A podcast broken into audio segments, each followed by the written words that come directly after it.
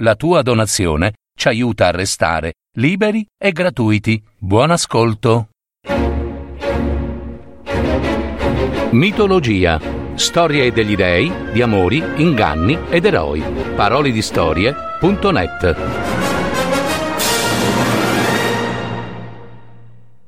Artemide innamorata. Artemide era la divinità della caccia, figlia di Zeus e gemella del dio Apollo. Ella aveva scelto di vivere nei boschi sacri, con i suoi animali e le sue ninfe devote. La purezza e la castità erano il loro giuramento, mai si sarebbero innamorate di un uomo. Ma una notte accadde qualcosa. Mentre la dea Artemide sorvolava i boschi con il suo carro di luna, vide da lontano il cacciatore Orione, un uomo forte e abile. Il guaio fu che la dea vide il sorriso di quell'uomo ed improvviso sentì il proprio cuore battere forte forte, così forte da levarle il respiro, e fece quel che mai avrebbe pensato di fare. Si mostrò al giovane cacciatore.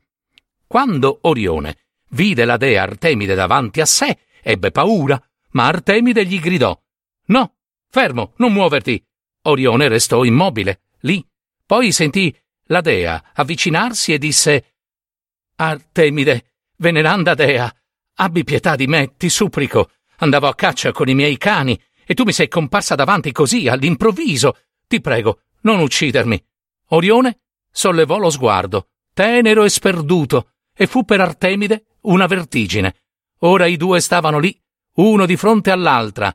Qualcosa aveva trapassato i loro cuori. Eros, il dio dell'amore, aveva scoccato la sua freccia implacabile. Artemide e Orione si abbracciarono e una nuvola di lucciole li avvolse. Poi scomparvero. Decisero però di nascondere il loro amore. Nessuno avrebbe mai dovuto sapere che Artemide si fosse innamorata di un uomo.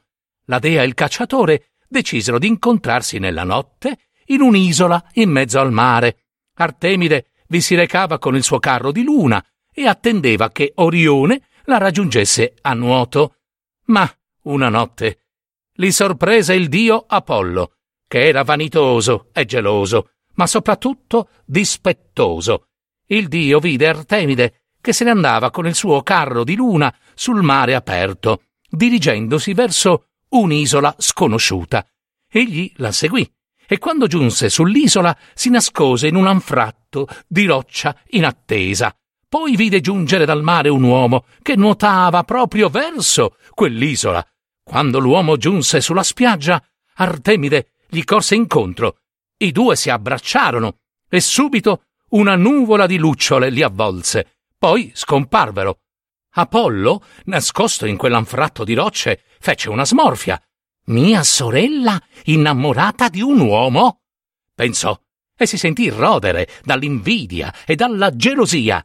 Attese che Orione si tuffasse in mare per ritornare a nuoto sulla terraferma, e solo quando Artemide fu sola, egli spuntò fuori dal suo nascondiglio. Uailà! Sorellina cara, ti ho trovata finalmente! Artemide rimase immobile.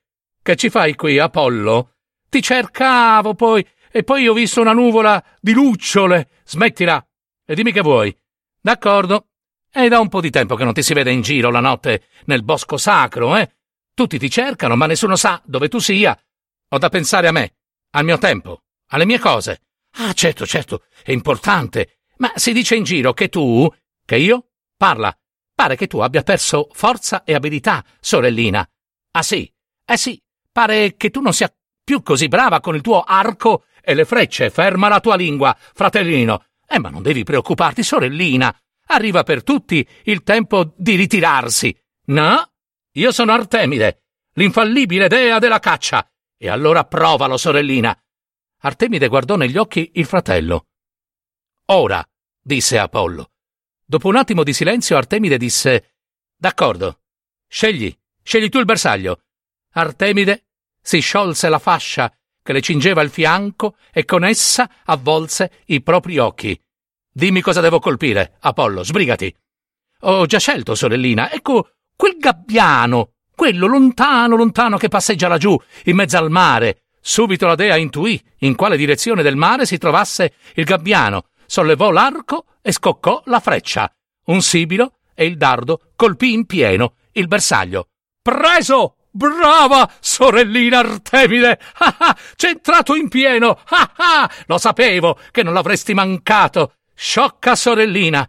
Il tuo orgoglio è stata la mia vittoria! Addio, addio! E il dio Apollo scomparve in un attimo. Artemide rimase nel silenzio, in un terribile presagio. Guardò verso il mare, nel punto dove aveva tirato la freccia. No, non gli parve di vedere un gabbiano steso sulle acque. La dea prese il carro di luna e volò dritta dritta verso quel punto. Quando arrivò, scoprì quel che non avrebbe mai voluto scoprire. Il bersaglio era il corpo di un uomo, di Orione. Il suo amato Orione stava lì, che galleggiava inerme sull'acqua, con una freccia conficcata nella testa. Artemide si avvicinò al corpo del suo Orione, poi prese quanto più fiato potesse e urlò di dolore. Urla strazianti avvolsero il mare e la terra. La dea maledisse Apollo, maledisse se stessa per aver ceduto all'amore, maledisse Eros, che se ne stava nascosto da qualche parte e che di sicuro se la rideva, come sempre.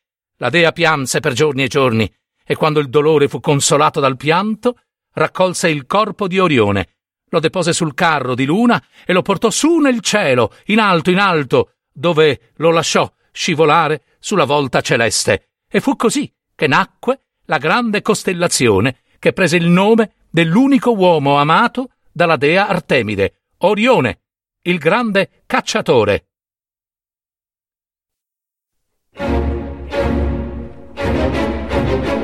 Avete ascoltato Mitologia, storie degli dei, di amori, inganni ed eroi.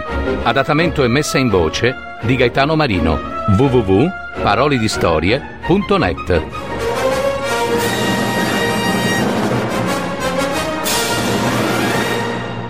Registrazione effettuata presso gli studi della piccola sartoria dei teatri.